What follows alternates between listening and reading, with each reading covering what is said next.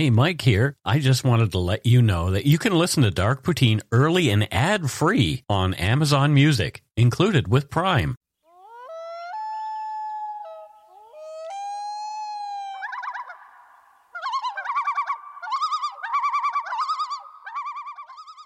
Welcome back to Dark Poutine. I'm Mike Brown. Across the table is my good friend Matthew. It is I.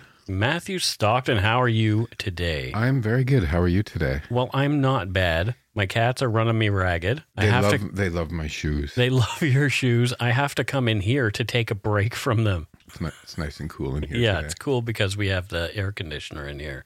But we have to turn it off just for you folks. We suffer for our art. We suffer for the audience. Yes, and for you. The views, information, and opinions expressed during the Dark Poutine podcast are solely those of the producer and do not necessarily represent those of CuriousCast, its affiliate, Global News, nor their parent company, Chorus Entertainment. Dark Poutine is not for the faint of heart or squeamish. Our content is often intense and some listeners may find it disturbing. We're not experts on the topics we present, nor are we journalists. We are ordinary Canadian schmucks chatting about crime and the dark side of history. Let's get to it.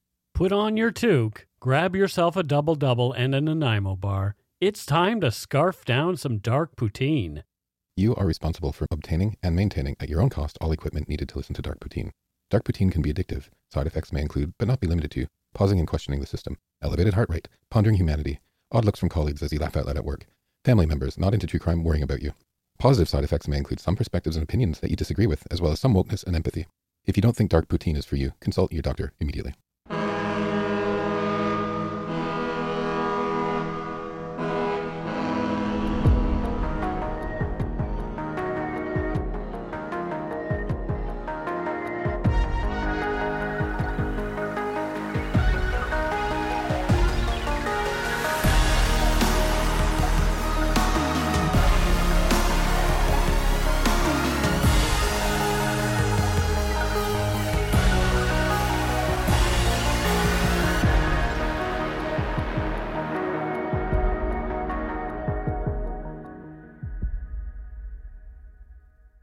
During the harsh winter of 1941, as World War II raged elsewhere, closer to home, a tragedy occurred on the remote, ice-covered island archipelago in Hudson Bay called the Belcher Islands.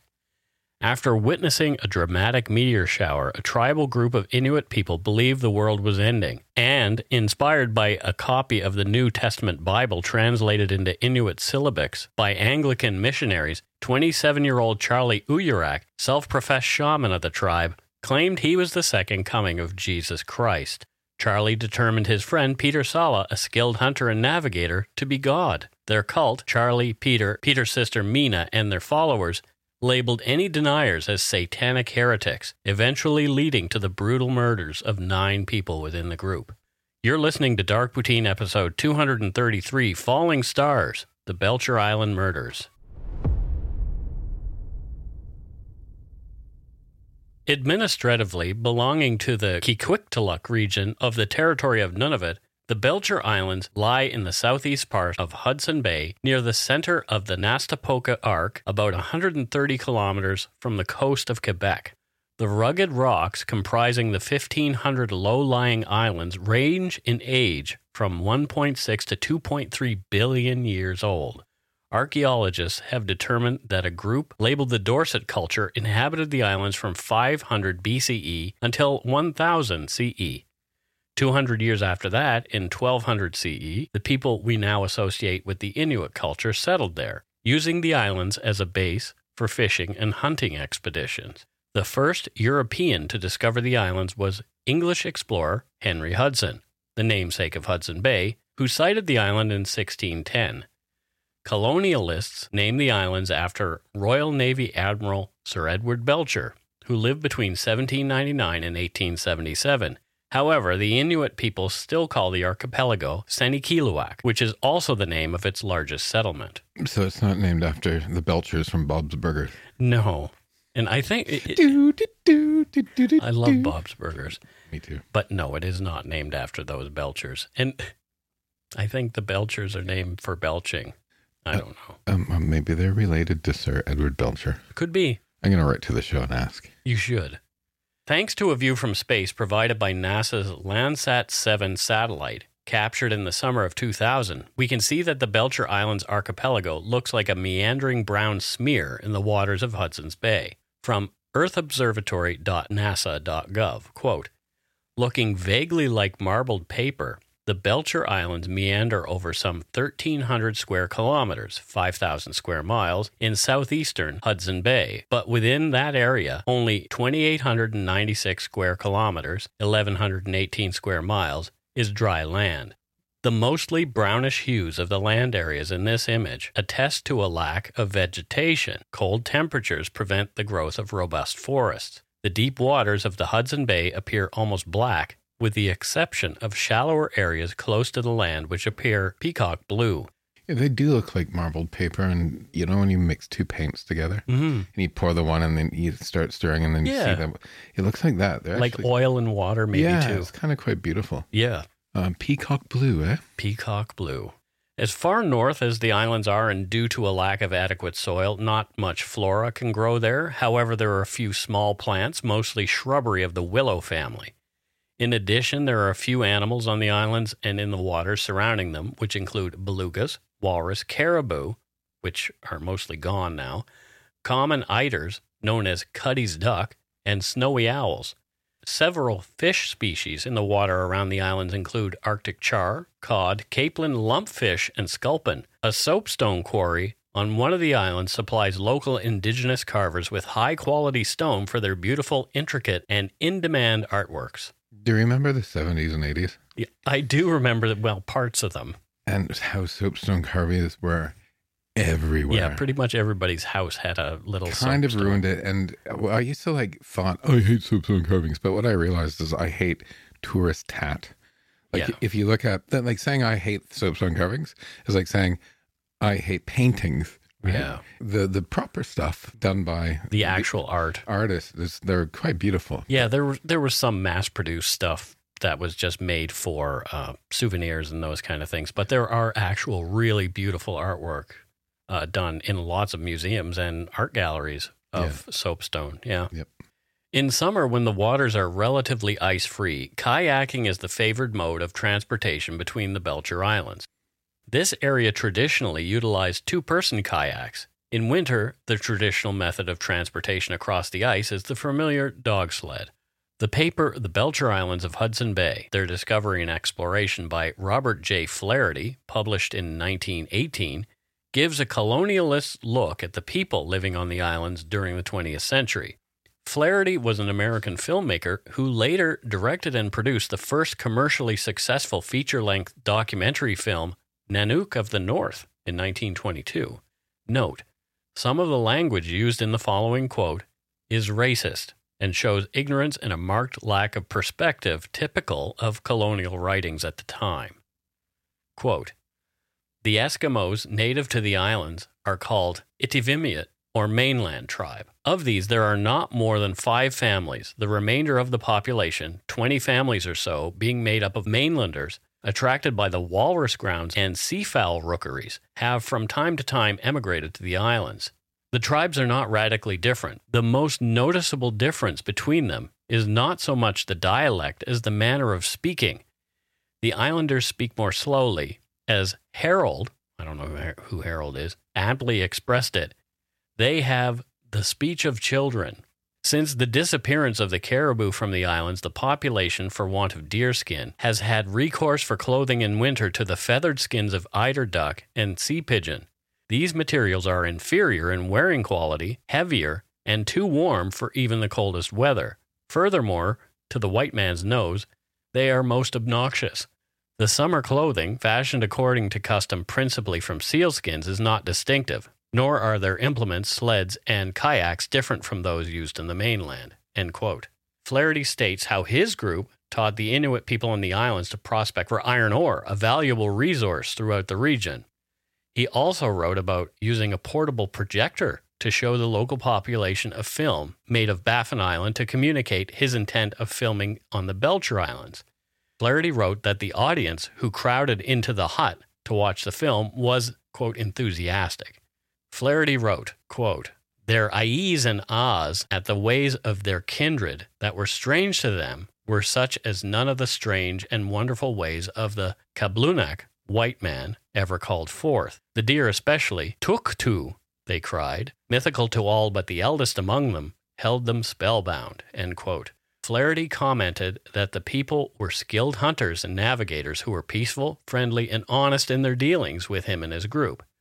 Flaherty's group utilized the locals, quote, "for services in film work and exploration, for dogs and dog driving," end quote, and game hunting to keep the expedition members fed. In return, they were paid in several tons of goods, consisting of flour, pork, sea biscuit, grease, sugar, tea, tobacco, cheap candy, finery, knives, axes, files, Winchester 44 carbines, powder and shot, nails, and other bits of hardware. Cheap candy? Yeah, I don't know why. Why specifically? Why they call it cheap candy? They don't say, like, cheap knives. What would cheap candy be? I don't know what cheap candy would be like. What's your least favorite chocolate bar? My least favorite chocolate bar? Do you have one? I don't know if I do. Or do you like all the chocolate bars? Well, I love chocolate bars, but I can't think of one that I really don't like. Mounds. Oh, I love Mounds. Ugh.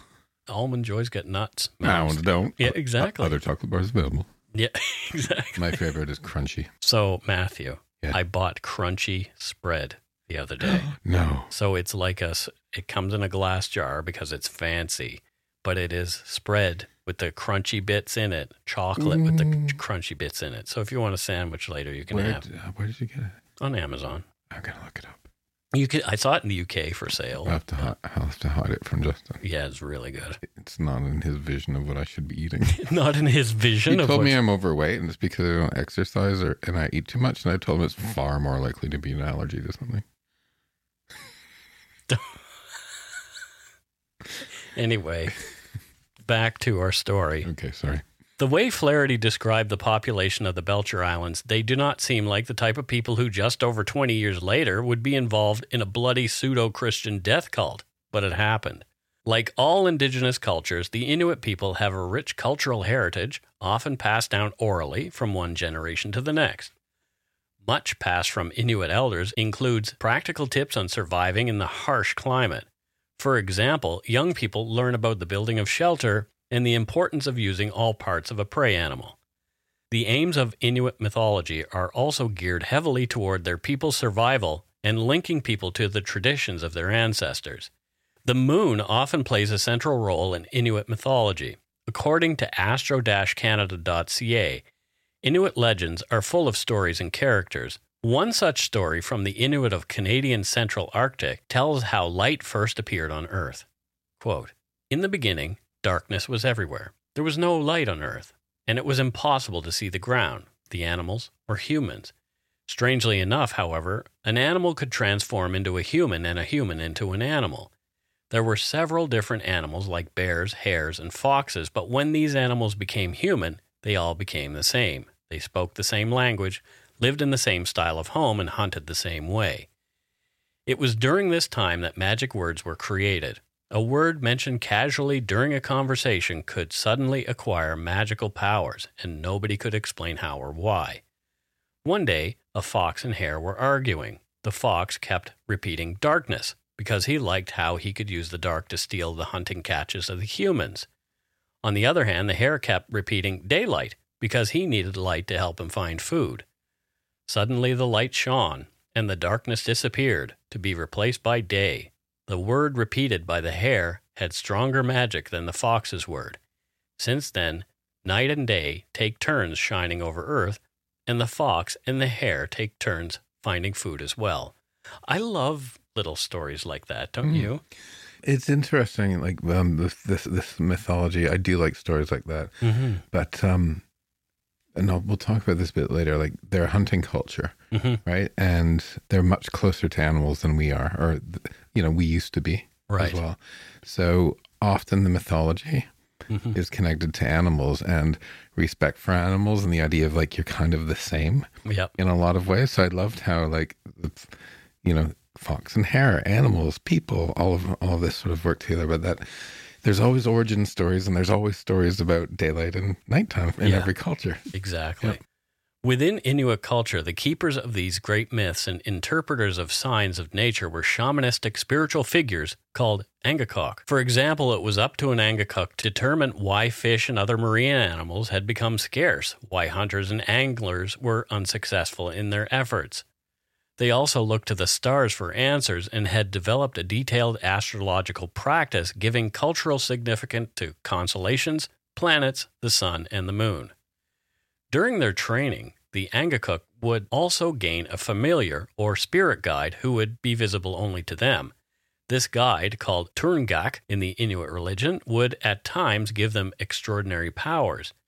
Inuit stories tell of Angakkuit, that's plural for Angakkuq, who would run as fast as caribou or who could fly with the assistance of their Turngak. In some traditions, the Angakkuq would be either stabbed or shot, receiving no wound because of the intervention of their Turngak, thus proving their power. Until spiritual guidance or assistance was needed, an Angakkuq lived a normal life for an Inuit, participating in society as a normal person. But when sickness needed to be cured or divination of the causes of various misfortunes was needed, the Angakkuq would be called on. The services of the Angakkuit might also be required to interpret dreams.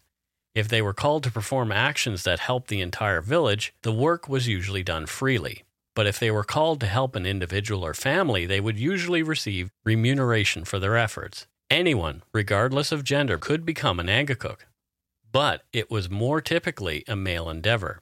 Often, a child was chosen by an elder Angakkuq and trained to become a shaman. However, there are instances of people becoming an Angakkuq after a dream or vision, sometimes but not always, involving prompts from dead ancestors to take on the responsibility of spiritually leading a tribal group. So yeah, that's interesting. So they tended to be male. Mm-hmm. And we know that in mythology and hunter cultures, right, they tend to be kind of male gods often, mm-hmm, and male shamans, if you will. Sure. But in gatherer cultures, some are more tropical, for example. Right.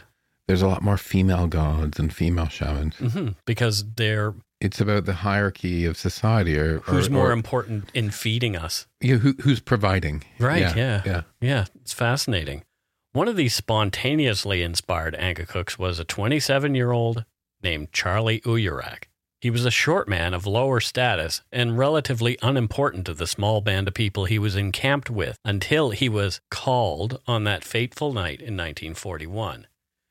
According to later testimony, those present at the camp during January 26 and 27, 1941 were Charlie Ouyerak, 27, and his wife Annie and their two children, Kugvit, 42, and his wife Annie and four children, Shuluskuk, a.k.a. Daniel, 50, and his wife Kukudluk, and four children, Mark Shulusuk, 24, and his wife Kalit, Moses Apaqoq, 49, he was a widower and there with five of his children, Peter Sala, 34, and his wife with their four children, Alec Katuyak, 26, also known as Alec Apaqoq, Adlaykok, 25, and his wife Louisa Qikiqtaaluk, Akeenik, a widow, age unknown, Alec Apaqoq, 24, and his wife Mary, Inukpuk, 25, and his four children, Moses, 22, and his wife Mina, who was the sister of Peter Sala. It had been a harsh winter. The group's hunters struck out again and again when seeking food. Caribou, of course, were long gone from the region, killed off in the 1880s after a frozen rain cut off their winter food supply, cladonia lichens. This year, the seals, walrus, and even the hares were so scarce that people were starving. According to Lawrence Millman's book, At the End of the World, a survivor of the later unfortunate events told him that a woman who'd been nursing a baby had gone so long without food that her breast milk had turned green and dried up. The group was looking to their local Angakkuq for answers to their plight. Thanks to Anglican missionaries, a copy of the New Testament of the Bible had made its way into the small campsite.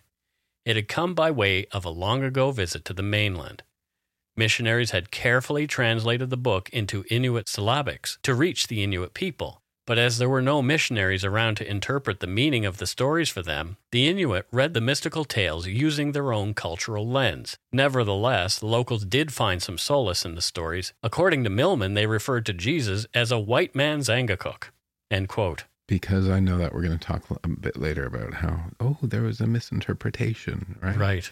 But that's kind of the history of the Bible, right? Yeah. So, no one around to interpret the meaning from those who wrote it before, sort of thing. Mm-hmm. And everyone reads the words on the page sort of through their own cultural lens. You can't not do it. That's right. And, the Anglican missionaries translated it from their English interpretation of it. But the Bible, the Old Testament and the New, was written, as we know, in Aramaic, Hebrew, and Greek over about 1,000 years. Right.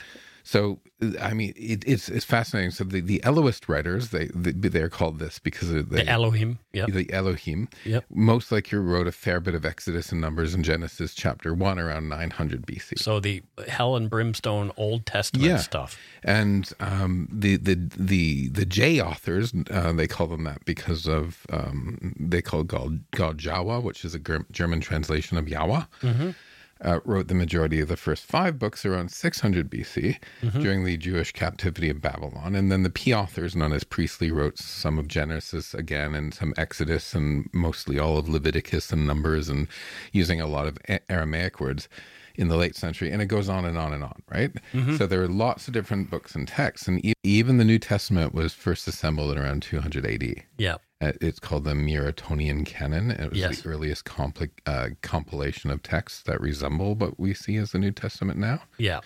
But it wasn't even... And this is kind of recent, Mike, right? It was like in the last part of the 5th century AD that most churches started to agree on what the biblical canon was. Yeah, there's other books that are out there that could have been included but weren't. So to put all of these words into words that we understand, a bunch of men decided what goes in and what goes out. Right. Editors. Yeah. And of course, the edit would have had reflected the times of the people. Correct. Right? So each edit, new edit. Absolutely. So my point being, right? Because I know this is going to be chucked at the Inuit people. Right. These aren't some poor backwards people who put their own spin on it because they're natives, right? Right. All cultures have. Every single all cultures do. Yep. And the bastardization of Christianity happens within all cultures that have it, but it also happens in all the Abrahamic religions, it is Islam, Judaism, Christianity, and even the Dharmic religions. If people misinterpret things the wrong way and kind of take it to the dark side, we've all done it. So everybody does. So this is not some sort of these backwards people, which I'm sure a lot of people jumped on that bandwagon. You know what it is? When we're talking about the fox and the hare and those stories, I think something happens when teachings are written.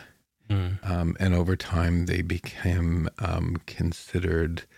they become dogmatic. It becomes a dogma. And literalist. Mm-hmm.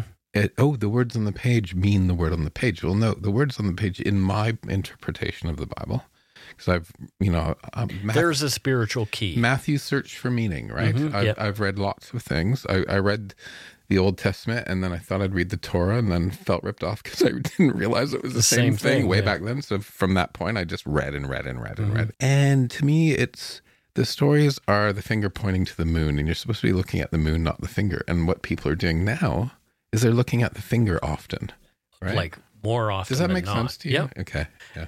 But interestingly, there is a part in the New Testament in which...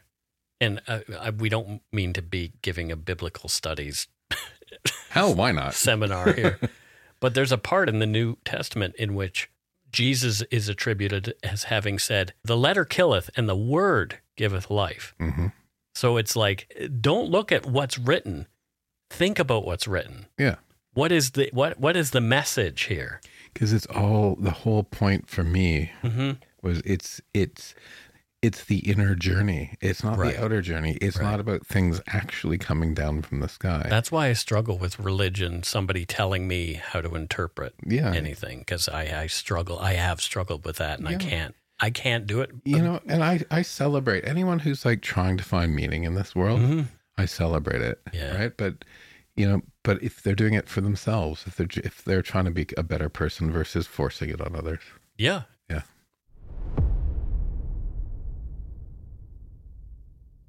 James C. Morton's blog about this story states, quote, "The Bible offered the promise of salvation. It said Christ would come to earth to save their souls. To some, this message signaled an imminent rescue from the hardships of a perilous winter," end quote. So for about a week before the meteor shower, Charlie, Peter, and Alec Apaqoq had been fervently preaching that Jesus would return to rescue the group and that they no longer needed material things to survive. Material possessions were the tools of Satan, and the Almighty would provide for them, and they should stop hunting. Charlie said that the whole reason they had been in trouble in the first place was a test of their faith. The men had taken extreme action to make a sacrifice and show that they were faithful to the Almighty. They killed some of their sled dogs and destroyed one of their rifles, and those were important tools to them of survival. We've seen this before. We have seen this a lot of times before. The book Religious Frenzy and the Application of Canadian Law, The Belcher Island Murders, 1941, edited by Cora Lynn Hodgson and P. Whitney Lachenbauer, relates what happened next. On January 26, 1941, a meteor shower punched through the spectacular night sky, lit up by the northern lights that danced above the small camp at Flaherty Island of the Belcher Islands group of the Inuit peoples. Group members had been looking to the Bible for answers to their situation. Very recently, huddled together in one of their ice houses, aka igloos, the group had read a verse in Matthew 24, "And the stars shall fall from heaven, and they shall see the Son of Man coming in the clouds of heaven with power and great glory," end quote. Charlie Ouyerak, who thought himself a shaman, saw the shower of falling stars as a significant sign. The heavens were calling to him with a truth. After the meteor shower, Charlie suddenly cried, "I am Jesus Christ. I am Jesus Christ." Soon after his vision, Charlie claimed that God would bring about the end of the world in short order and that all who wanted salvation should follow him. He said his friend Peter Sala was God. Peter agreed with Charlie's assessment. He was the group's largest, most physically powerful man, and in addition, he was well known for his navigation and hunting prowess and would be a powerful ally for the newly self-proclaimed Christ, Charlie Ouyerak. These declarations set the group on a path that would soon see 9 of their numbers perish at the hands of Charlie Ouyerak and his followers. And we'll take a break right here. I'm Samantha Cole, host of the new season of Understood, the Pornhub Empire. Over the course of 4 episodes, I'll tell you how a horny YouTube knockoff in Canada came to dominate the porn world, only to shatter their cheeky reputation in a massive scandal. The Pornhub Empire is a new season of Understood from the CBC. Available now wherever you get your podcasts.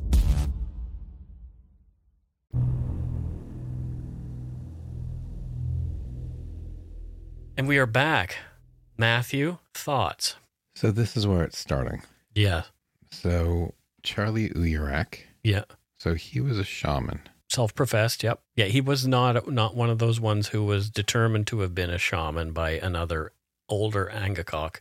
He was one who saw himself as a shaman. Okay. So he saw himself as a shaman. Mm-hmm. And then when things are hard and they're reading the Bible, he sees himself as Jesus. Right. So what he did was he jumped from one thing to another. So because Jesus was the white man's Angakkuq. So kind of the same thing in his head. Right. So was there mental health issues, or was he maybe had a view of himself of more importance than he really was? Maybe. And I mean, delusion doesn't necessarily indicate mental health issue, because we see a lot of people with delusional ideas who go to work and come home and feed their families and all that kind of stuff. So he was already kind of delusional in that he thought he was a Angakkuq, and then he just jumped it up to Jesus. Yeah, exactly. Okay, and then his buddy Peter. Yeah, Peter Sala. So why do you think Peter would go, yeah, okay, right, I'm God? Well, maybe Peter was swept up in the religious fervor that Charlie was preaching. I mean, it's hard to know somebody's mind. Yeah, but like jumping, like even if you're reading the Bible or even some weird interpretation mm-hmm. of it, I can see some people going, oh my God, I'm the second coming of Christ. Yep. But going, the other one going, I'm God. That's really kind of up there. Well, maybe it is, you know, maybe it isn't. Yeah. And I just know where this is going to go, and it's horrible. Yeah. Survivors later shared their recollections of what happened next with the RCMP and investigators. Charlie and company began polling the group to see if there were non-believers among them who had minds tainted by satanic thoughts. Alec Apaqoq, one of Charlie's most fervent disciples, saw that his 13-year-old sister Sarah was uncomfortable with the conversation.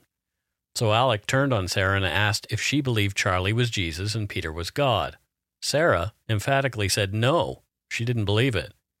Alec screamed at Sarah, "If you don't agree, you will die." Sarah continued to deny the divinity of the two men. From Peter Sala's statement given to the RCMP in the spring of 1941, quote, "So Alec Apaqoq pulled her over near Charlie and himself. Alec Apaqoq pulled her head up by the hair. While holding her there, Alec hit Sarah on the shoulder with an Anautalik, a stick used for beating snow off clothing, until she fell unconscious. Peter said that he didn't exactly see where Alec had hit her, as it was dark. Sarah fell to the floor without speaking. After that, Mina, Peter's sister, and the widow Akeenik dragged Sarah outside by the arms to another igloo. Peter said he didn't see any more, but he heard Sarah groaning, accompanied by loud thuds. Other witnesses said the widow Akeenik and Mina beat Sarah on the head with a rifle, and then she died. Sarah's body was not buried, but left in the igloo where the killing occurred." James C. Morton wrote on his blog article about the events, quote, "Akeenik came back into the igloo, and I heard her say her hands were cold from holding the rifle barrel," another witness told police. "Everyone was pleased. They all said, 'Let us be thankful that Satan is gone,'" end quote. 46-year-old Katuyak was disgusted by the attack and murder of Sarah just for speaking her truth. He said he was also no believer and tried to leave the igloo. At this point, Charlie Ouyerak flew into a rage and attacked the older man. Katuyak managed to get away and made his way out of the igloo, his parka in tatters from Charlie's frenzied attack. He stayed outside briefly, but decided he wanted to go back into the meeting to give his opinion and try to talk sense with Charlie, Peter, and their followers. It's unclear what Katoyak's real motive was to return, as he did not survive to tell his side of the story. He might have hoped he could sway some of those that might have been on the fence about Charlie. But when Katuyak poked his head back into the igloo through an opening, Peter Sala smashed him in the face with a large piece of wood. Katuyak, now wounded and bleeding, went back to his igloo, where he stayed for the rest of the night. The meeting continued and included more discussion about what to do with the non-believers like Katuyak. An RCMP report submitted in the spring of 1941 documented Katoyak's fate. It was written by RCMP Inspector D.J. Martin of G Division and based on witness statements. The next day, Peter Sala looked into the igloo where Katuyak had retired the previous day and saw him sitting in a bent-over position. Peter Sala pushed in a steel-tipped sealing harpoon and prodded Katuyak with him. Katuyak did not move or look up at his tormentor. Peter Sala then hit him on the side of the head, his left side, with the harpoon. Adlaykok was nearby during this episode with Charlie Ouyerak's gun in his hand. He asked for and received a cartridge from Charlie Ouyerak. Adlaykok then reached into the igloo and shot Katuyak through the shoulder, and Katuyak moved only slightly. Adlaykok asked for and received another cartridge and shot Katuyak through the head, apparently killing him. The rifle was a .44-40 caliber. Katuyak's body was not buried, but left in the igloo. On February 9, 1941, Charlie and his group had moved, and he was preaching to another group at Tukarak camp on Tukarak Island. Charlie told the people gathered there that he was Jesus Christ and apparently had usurped Peter Sala's short-lived divinity and was now also referring to himself as God. Peter was not present for this meeting. Again, most people present seemed to buy into what Charlie Ouyerak was saying. However, there was one vocal naysayer. Alec Katuyak, aged 26, and his wife Eva did not seem impressed by Charlie's raving. Others in the group, including Eva's father, Qwarak, hurled insults at the couple, even threatening to kill them. From RCMP Inspector D.J. Martin's report, Eva apparently acquiesced just enough to save herself from being disposed of as an unbeliever. Alec Katuyak, however, held out against Charlie Ouyerak's statements that he was God and was called names by Charlie Ouyerak and held up to the other natives as a devil. Charlie Ouyerak told Qwarak, Alec Katuyak's father-in-law, "Katuyak is no good. Shoot him." Alec Katuyak, defending his position, quarreled with Qwarak, stating he believed in God, but not that Charlie Ouyerak was God. Far from it. Charlie Ouyerak exited the igloo and called for Alec to come outside. Alec came out and Qwarak followed, rifle in hand. Other meeting attendees did not want to miss what was happening and came outside to watch.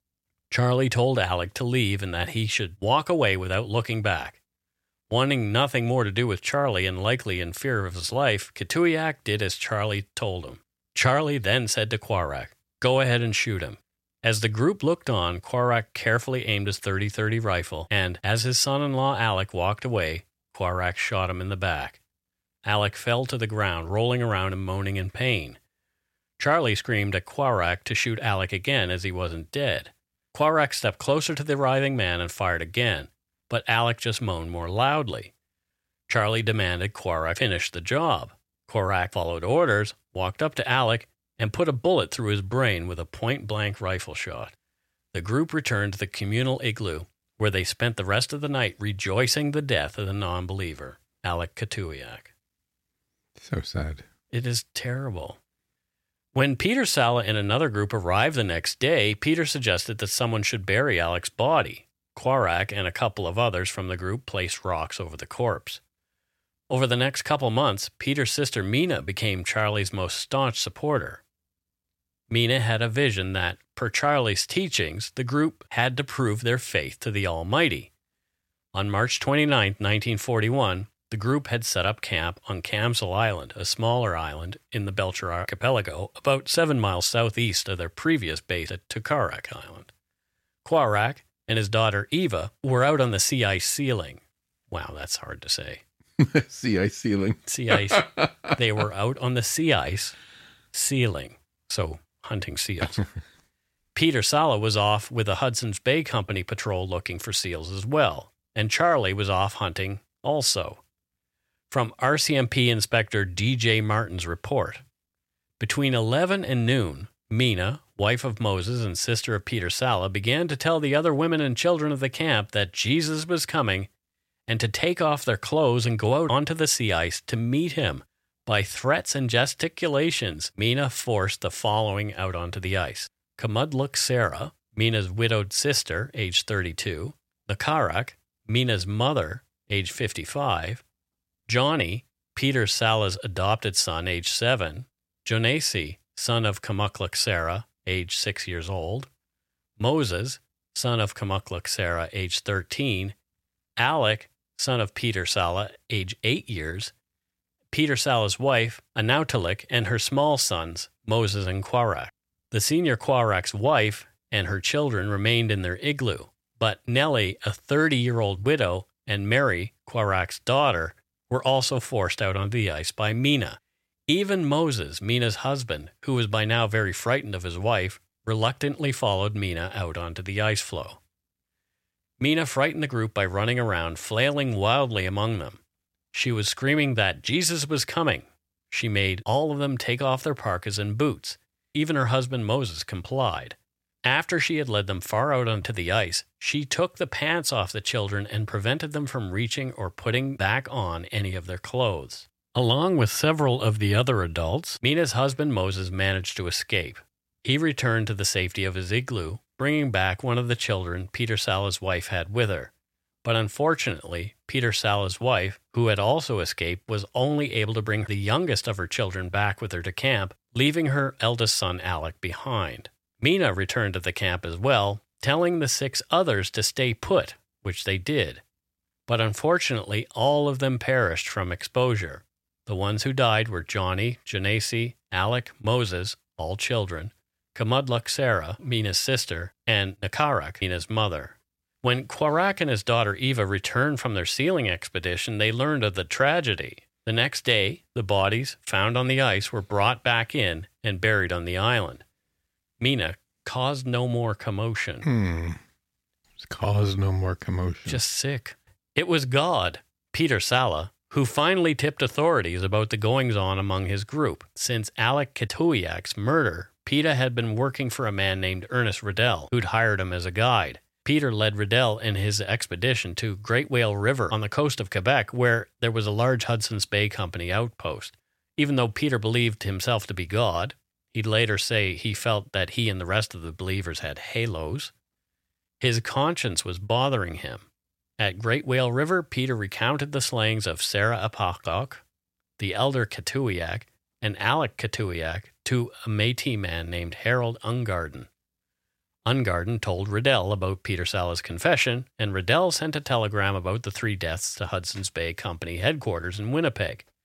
The company forwarded that message to the RCMP, who sent officers to investigate. So weeks later, they showed up. That also shows the, Canada was built in a lot of ways. Yeah. After white folks came over by the Hudson's Bay Company. Yeah, totally. It was. Now it's the Bay, the department store, but owned by Americans. They went to so the Hudson's Bay Company was told before the police were told. That's right. Yeah. Right? That's the power of this company back even as late as the 40s, right? The investigators who showed up were shocked to hear that there had been 6 more deaths since Peter Sala had left the group. He'd only known about 3. Mina's husband, Moses, showed the RCMP officers where the survivors had buried the more recent group of bodies. When police asked Peter Sala's wife, Anautalik, why she hadn't brought her son Alec back with her, she said, "I tried to, but I was carrying my baby in my arms. I managed to get them all back but Alec. I put his pants back on, but he was too cold to return, and I couldn't carry him. I was frozen myself on the bottoms of my feet." Oh. Like, talk about Sophie's Choice, right? That would have been so cold. Yeah, and horrible. Like, she probably knew she was leaving him to his death. Yeah, of course. These people know the land, right? And they know what you're supposed to be wearing. Yeah. After the investigators traveling the island by sled dog had the story straight, they gathered evidence, arrested the alleged perpetrators, and held them for trial. From religious frenzy, the charges were as follows. Alec Apaqoq and Akeenik were charged jointly with the murder of Sarah Apaqoq. Peter Sala and Adlaykok were charged jointly with the murder of Elder Katuyak. Charlie Ouyerak and Qwarak were charged jointly with the murder of Alec Katuyak. Peter Sala's sister Mina was charged with the murder of her sister, Qumaluk Sarah, 32, Qumaluk Sarah's sons, Moses, 13, Janasi, 6, Peter Sala's son, Alec, 8, and Peter's adopted son, Johnny, 7, as well as her own mother, Nakarak, who was 55. All these people, just, over a few days, weeks, right? Yeah. None of them were murderers before. No. It's like this crazy idea took them over. It was like a mind virus, really. So do you think it's, I still don't understand cults. Mm-hmm. I mean, I get it, but I don't get it. You know what I mean? Because it obviously happens. Yeah, it happens a lot. And I think, the psychology of this, do you think that because, remember when the story started, we were talking about how people were starving, right? Yeah. The woman's breast milk turned green and dried up. And so do you think it was sort of that very desperate situation that sort of created a tinderbox? I think so. And people were so desperate, and then some people took advantage of it. Do you think any of these people believed it? I think people did believe it. Do you think anyone didn't believe it, but were playing the part of God and all that? I bet you that within a lot of cults that happens. Yeah.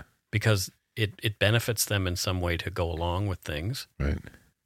Okay, maybe it looks like we're going to be successful here if these people are doing their thing. So how often do you think a cult leader believes it, or is just completely like aware that, hey, I'm going to make up this story to take everyone's money? I don't know. I think Jim Jones knew exactly what he was doing. Yeah. 100% believe that he, like, I mean, he knew he was lying. Yeah. He set up a whole bunch of situations that made him look like he was godlike. Mm. So, yeah, he knew he was lying. But I think because he's a narcissist and all that kind of stuff and just wanted what he wanted and loved the adoration, mm-hmm. you know, and I think narcissism plays a big part in cult leaders. Look at the NXIVM cult, Keith Raniere, the one that was here in Vancouver. Mm. There are people there who you would think, these are intelligent, smart folks who got caught up in this thing because this guy convinced them that this was the way things were and that they would succeed in life were they only to follow him. Mm. And that's over and over and over again how cults seem to work. Mina really went gangbusters, didn't she? She did, yeah. Huh. The trials began on the 19th of August, 1941, in a hastily erected tent in the Belchers. Unfortunately, many of those from the mainland were sick with the flu for the duration of the trial. The harsh environment and sickness burning its way through the encampment made the proceedings even more miserable. From the book, In Those Days, by Ken Harper, quote, the judicial party arrived in the islands on August 18th.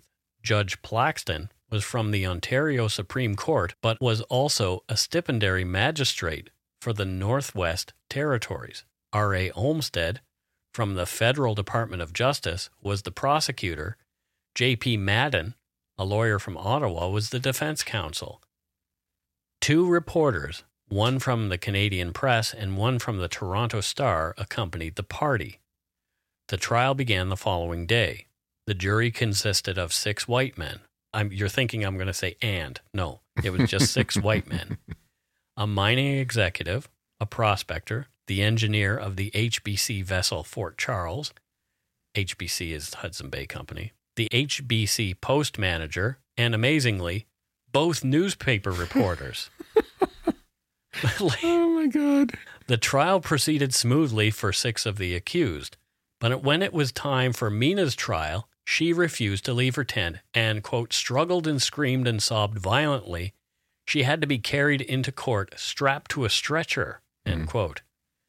In his address to the jury, the judge noted what he called the Inuits' easy susceptibility to religious frenzy and hysteria, particularly when they were left alone without religious guidance or police supervision, but pointed out, nevertheless, the criminal laws of Canada were just as applicable to these people as they are to their white brethren, end quote. And there you go. That's why I went on my little thing at the beginning of the show, because I knew this crap was going to come up. And this is the thing.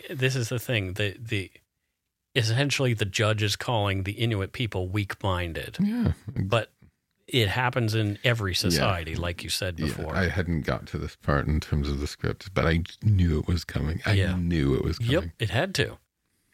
After the trials were complete, the verdicts shook out this way. Alec Apaqoq was found not guilty of the murder of his sister Sarah. So he may have beat her with the snow implement. But she was taken away by the others. Yeah. Akeenik was found not guilty in Sarah's murder on the grounds of temporary insanity. Mm.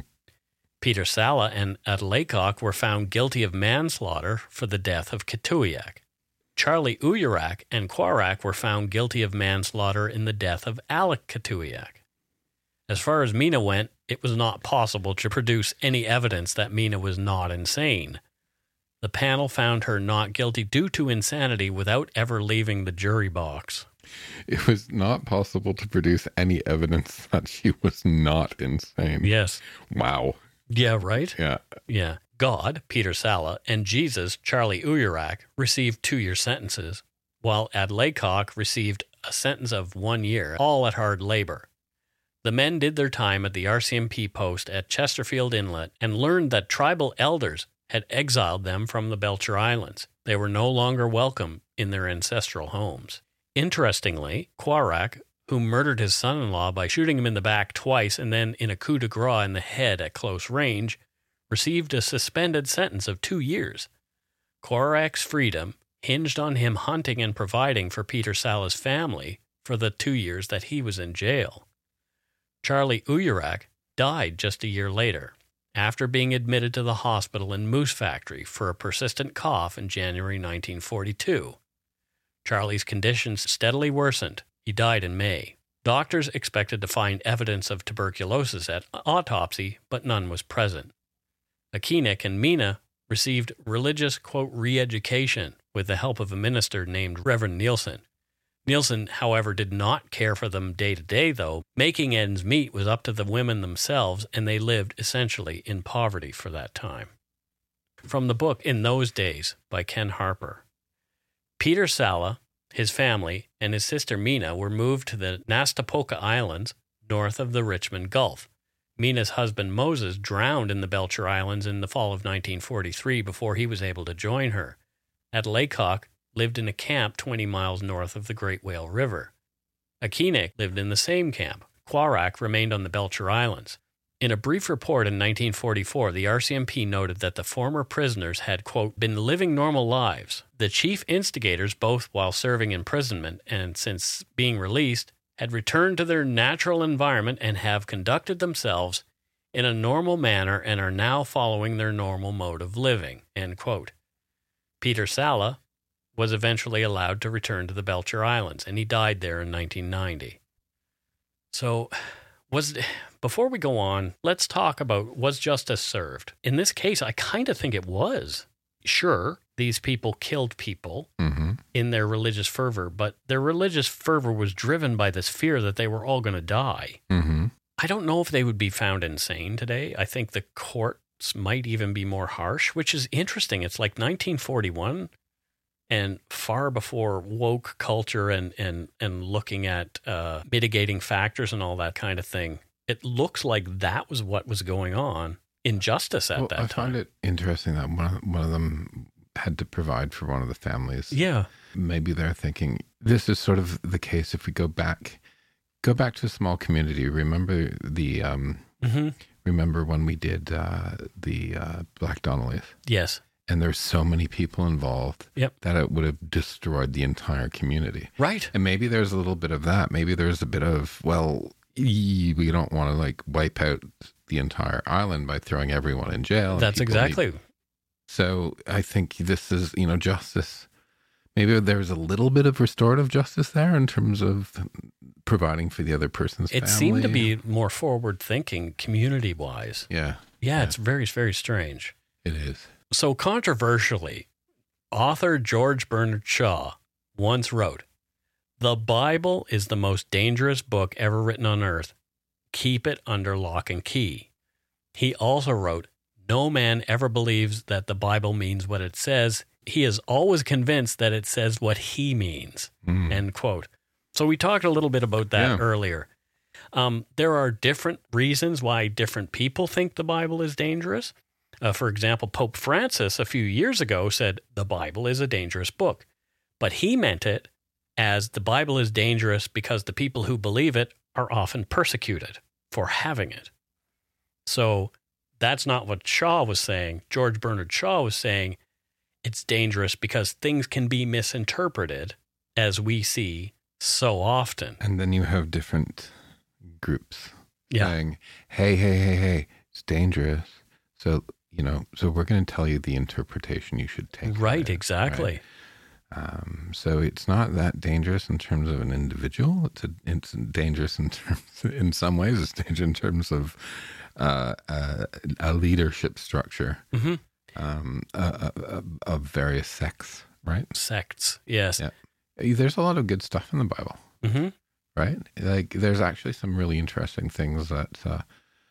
I think you don't have to do anything, but you take from it what you need. If you do it with openness, goodness, and open heart, and you're trying to improve yourself, and understand your own actions, there's nothing wrong with it. Yeah. But unfortunately, it always turns into God hates fags. Yeah, it's funny stuff, how it always sort of degenerates to that. To that I say, well, if you believe in God, God made fags, so there you go. Yeah. Right? The story of Charlie Ouyerak, Peter Sala, and their little band of followers is no means a rarity. In the last 50 years, we've had some massive death cults whose followers were slain, killed others, or died by mass suicide. Look at Jonestown, Heaven's Gate, Om Shinrikyo, just to name a few. Cults are even more prevalent today and with far more followers. Scientology.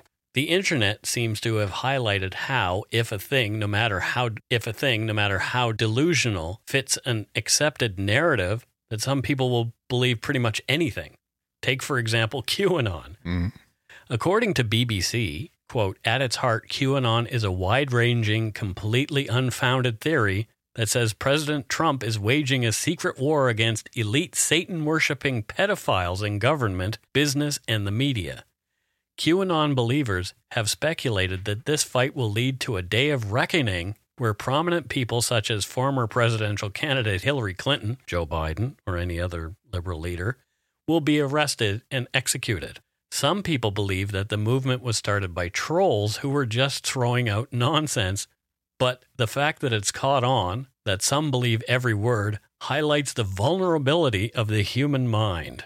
The vulnerability of some human minds. Well, I don't know. We'll see. It's even leaking across the border into Canada from the Daily Beast. Quote, for people outside the pro-Trump QAnon conspiracy theory, Romana Didulo is just another Canadian citizen. But for her supporters, she is a monarch, ordained by Q and the American military to rule over Canada and ultimately the world. After being endorsed by other QAnon promoters, Didulo managed to amass a following and is currently touring Canada in a fleet of RVs to meet with her supporters. Now, though, Didulo's ambitions seem to have grown. In July of this year, she started telling her more than 60,000 followers on the messaging app Telegram about the establishment of the, quote, Kingdom of America, handing out royal titles to Americans who promised to promote her reign there, and appointing a new United States Commander-in-Chief, a man named David Carlson, who I have no idea what he's about. While Didulo's ideas are ridiculous, they've already had a real-world effect on Canada. When she told her fans that she had abolished Canada's income tax, some stopped paying taxes to the Canadian government. Because Didulo issued a decree announcing that her supporters could now pay their utility bills with IOUs backed by her bogus government, her supporters have started losing electricity and water in their homes, and some have even lost their homes. Hmm. It's going to be interesting to see what happens to the Queen of Canada and her followers. We all know who the real Queen is, old Liz. But I think the QAnon story is just beginning. Didulo, I am the Queen of Canada, darling. Yes. That's just ridiculous. Well, you're the Queen of Dark Poutine. I'm the Queen of Dark Poutine. I'm sorry, Mike, but if you are stupid enough to think that this stupid woman did a decree saying that you don't have to pay your utility bills, your bills should be cut off. You know, come on. You know, if you fall for that shit, then you're going to have to learn a hard lesson. We live in a post-truth world, Matthew. No, we don't. I know we don't. No, we don't. I'm saying that to upset you. And the people that fell into this and didn't pay their bills, we're laughing at you. It's just ridiculous. We're laughing. And, you know, and I'm not going to be like, oh, those poor people. It's like, no, they're morons. And with that, that's the end of episode 233, Falling Stars, The Belcher Island Murders. Matthew loves cults. Oh, my God. That's right. It's time for voicemails. You can leave us a message at 1-877-327-5786 or 1-877-DARK-PTN. We'd love to hear from you. Let's see who called us this week. All right. Looks like we have a few voicemails, and I suspect there might be a couple from Newfoundland. Let's listen. Hi, guys. This is Erin. I'm calling from Dildo, Newfoundland. I love your show. Just wanted to call and say how great it was to hear you guys do another episode based out of Newfoundland. You guys covered the Dana Bradley case early on in your program, which was a really good program. And it was interesting to hear some facts about the tsunami. I've heard about it before, but I never really got into much detail when people had told me about it. Anyway, thanks for covering another story from our neck of the woods, and thanks. Go shake your hat. Thanks. Bye.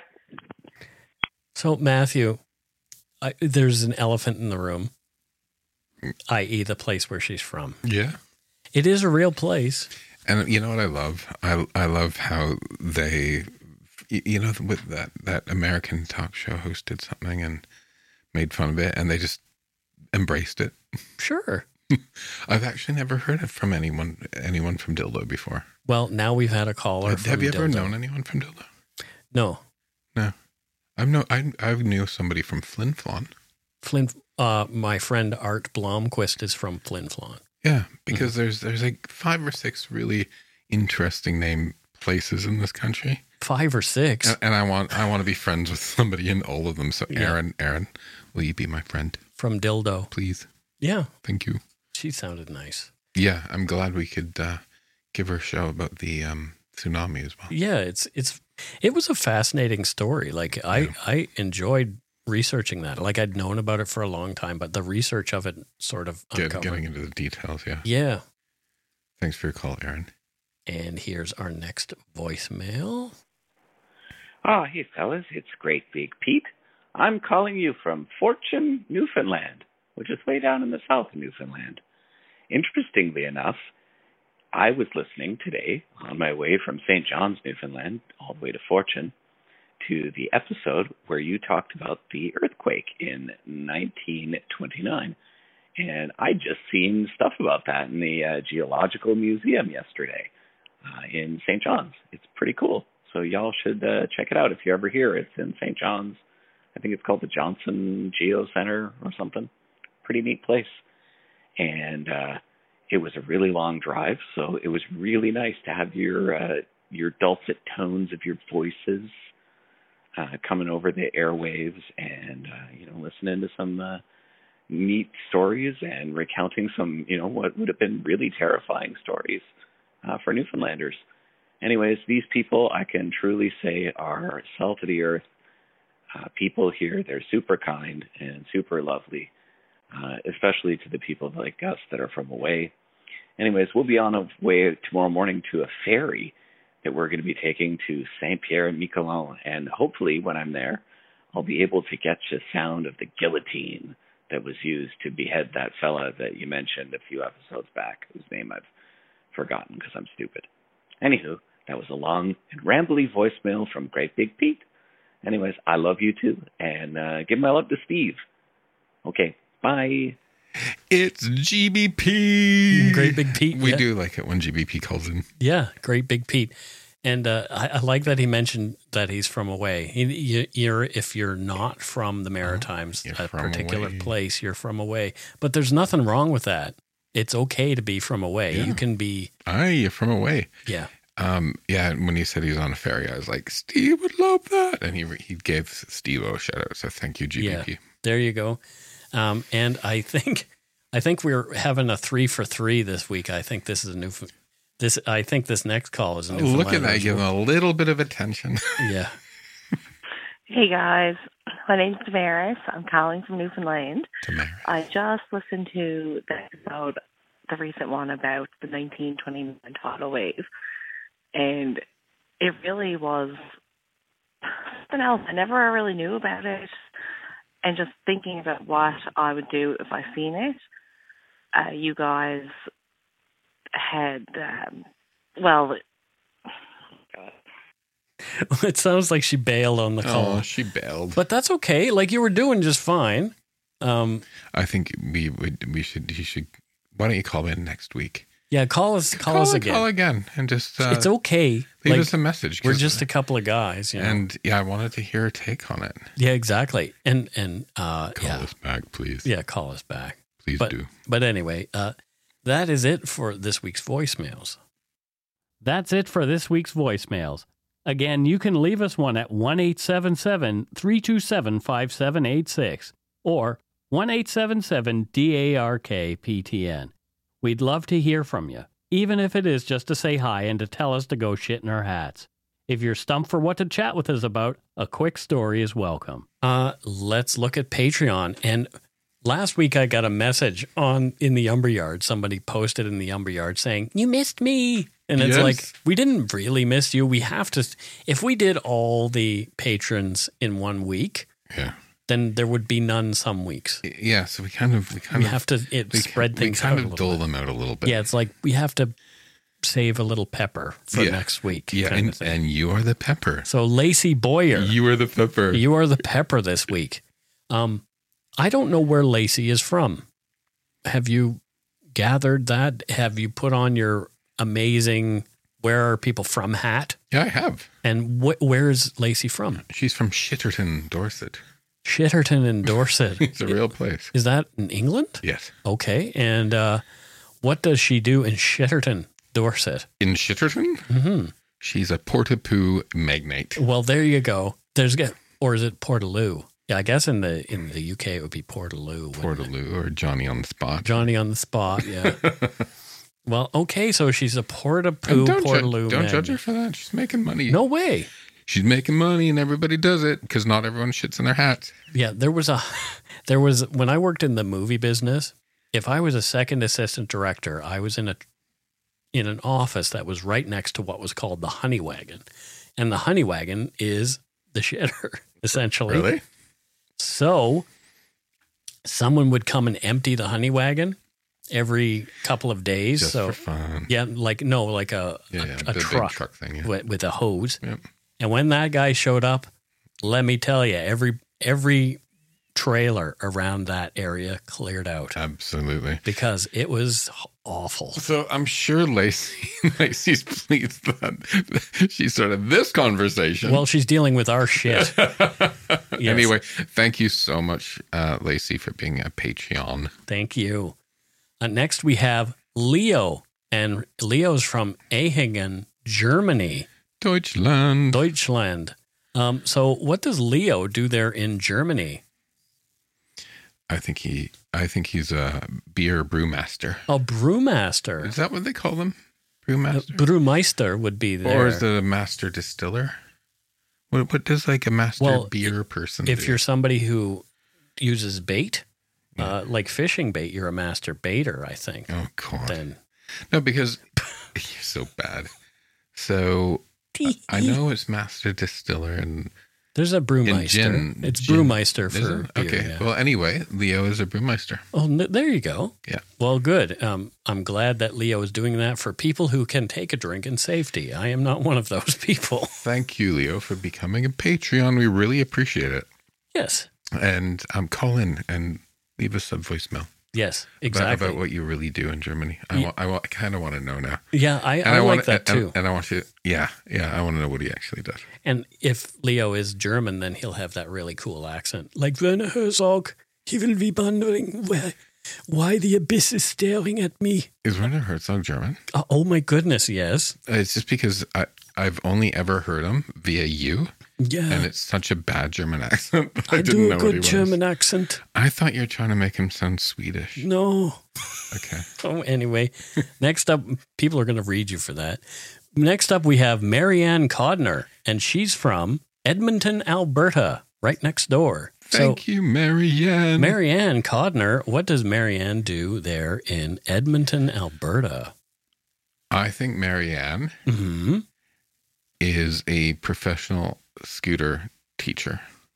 So she teaches people how to ride scooters. So Edmonton got all these scooters. Okay. That you can go zip around in and you can just leave them anywhere. Cool. And after it happened, lots of people hurt themselves, including people like my Aunt Anne, shout out, who probably had a little too much and like fell off the scooter. Oh, she was tippling a little bit. Oh, she tippled off the scooter. And I think Marianne actually is health and safety trainer for the scooter system in Edmonton. That's probably a good idea. But thank you, Marianne, for being a patron. We really appreciate it. Well, there you go. Next, we have... Drumroll. From Cambridge, Ontario, not Cambridge, England. Sarah Jones. Sarah Jones. So what is Sarah's profession there in Cambridge, Ontario? Is there a university in Cambridge, Ontario? There probably isn't. I don't think there is, Mike. No, but there's a really nice one in England. Yes. Just so you know. I bet there is. Yeah. So what does she do, Matthew? What does she do in Cambridge? Yeah. She's a Parks and Recs person. Well, she's a Parks and Recs person in Cambridge, Ontario. She's like, what's that TV show? Parks and Recreation? Yeah. She's the blonde one. Oh, Leslie Knope. Yeah.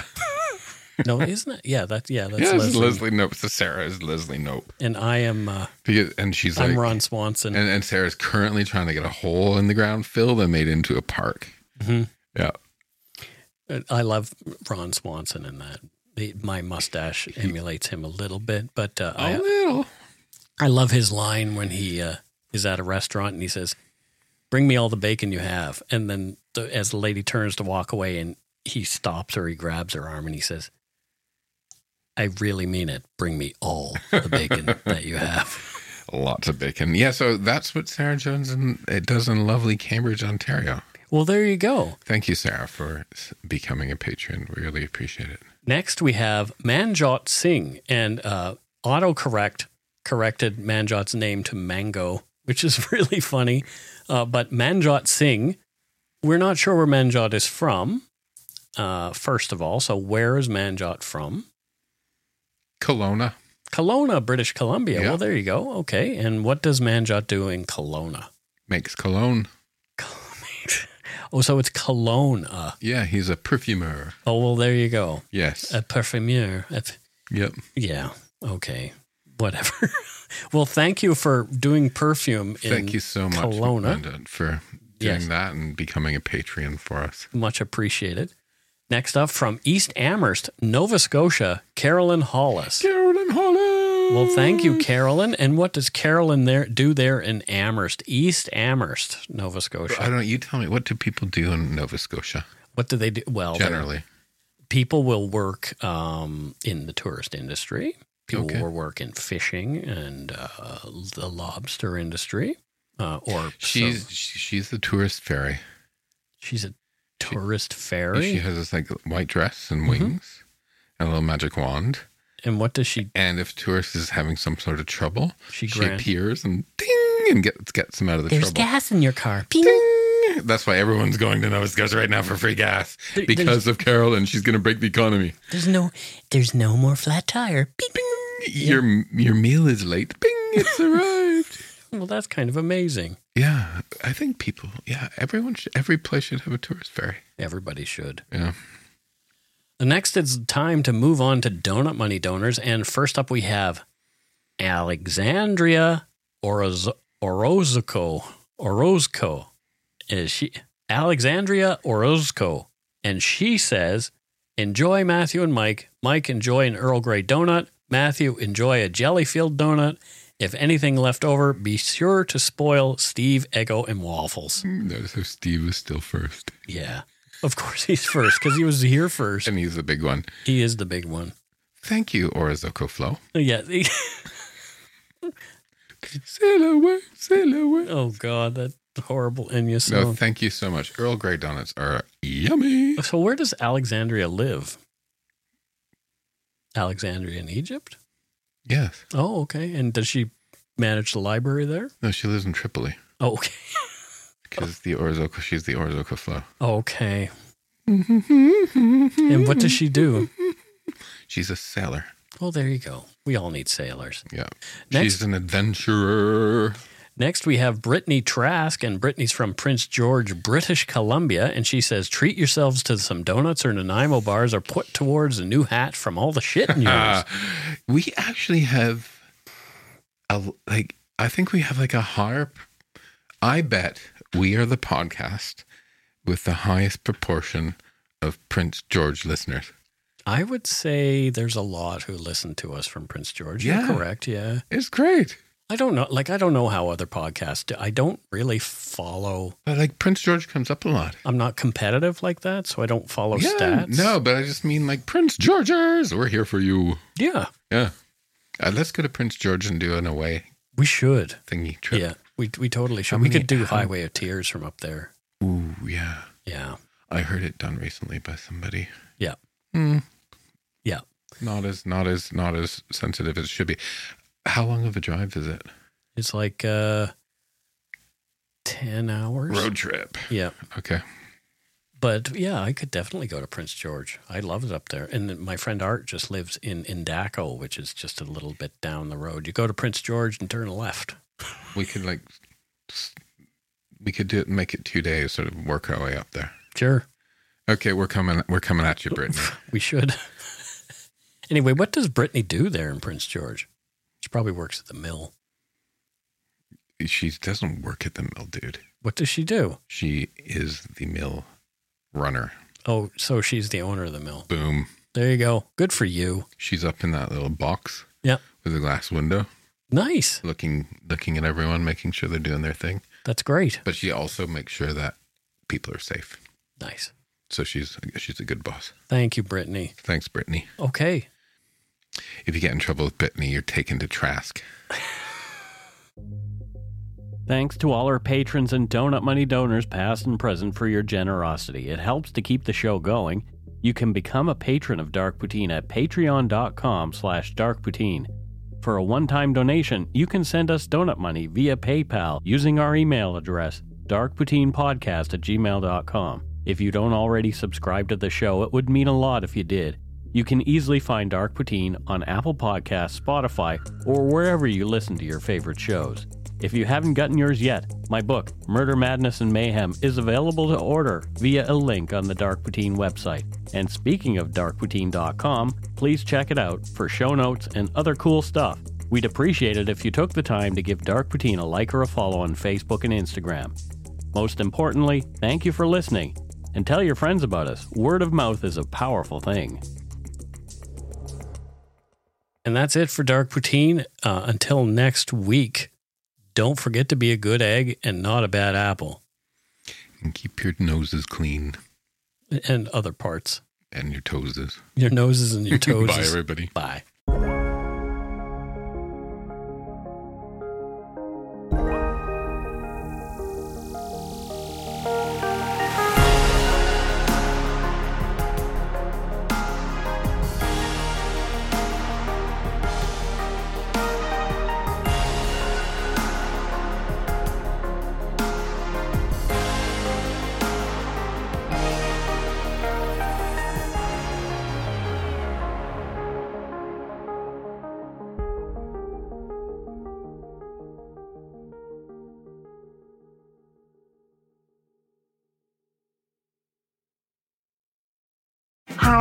Her name is Elspeth Tassioni. You know her as the offbeat but brilliant defense attorney from The Good Wife and The Good Fight. You've been a very busy little bee. Buzz, buzz. Now she's in New York with the NYPD. This is very different.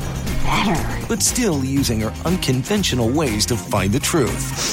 Are you trying to sniff me, Miss Tassioni? Elspeth, new series Thursdays on Global. Stream on Stack TV.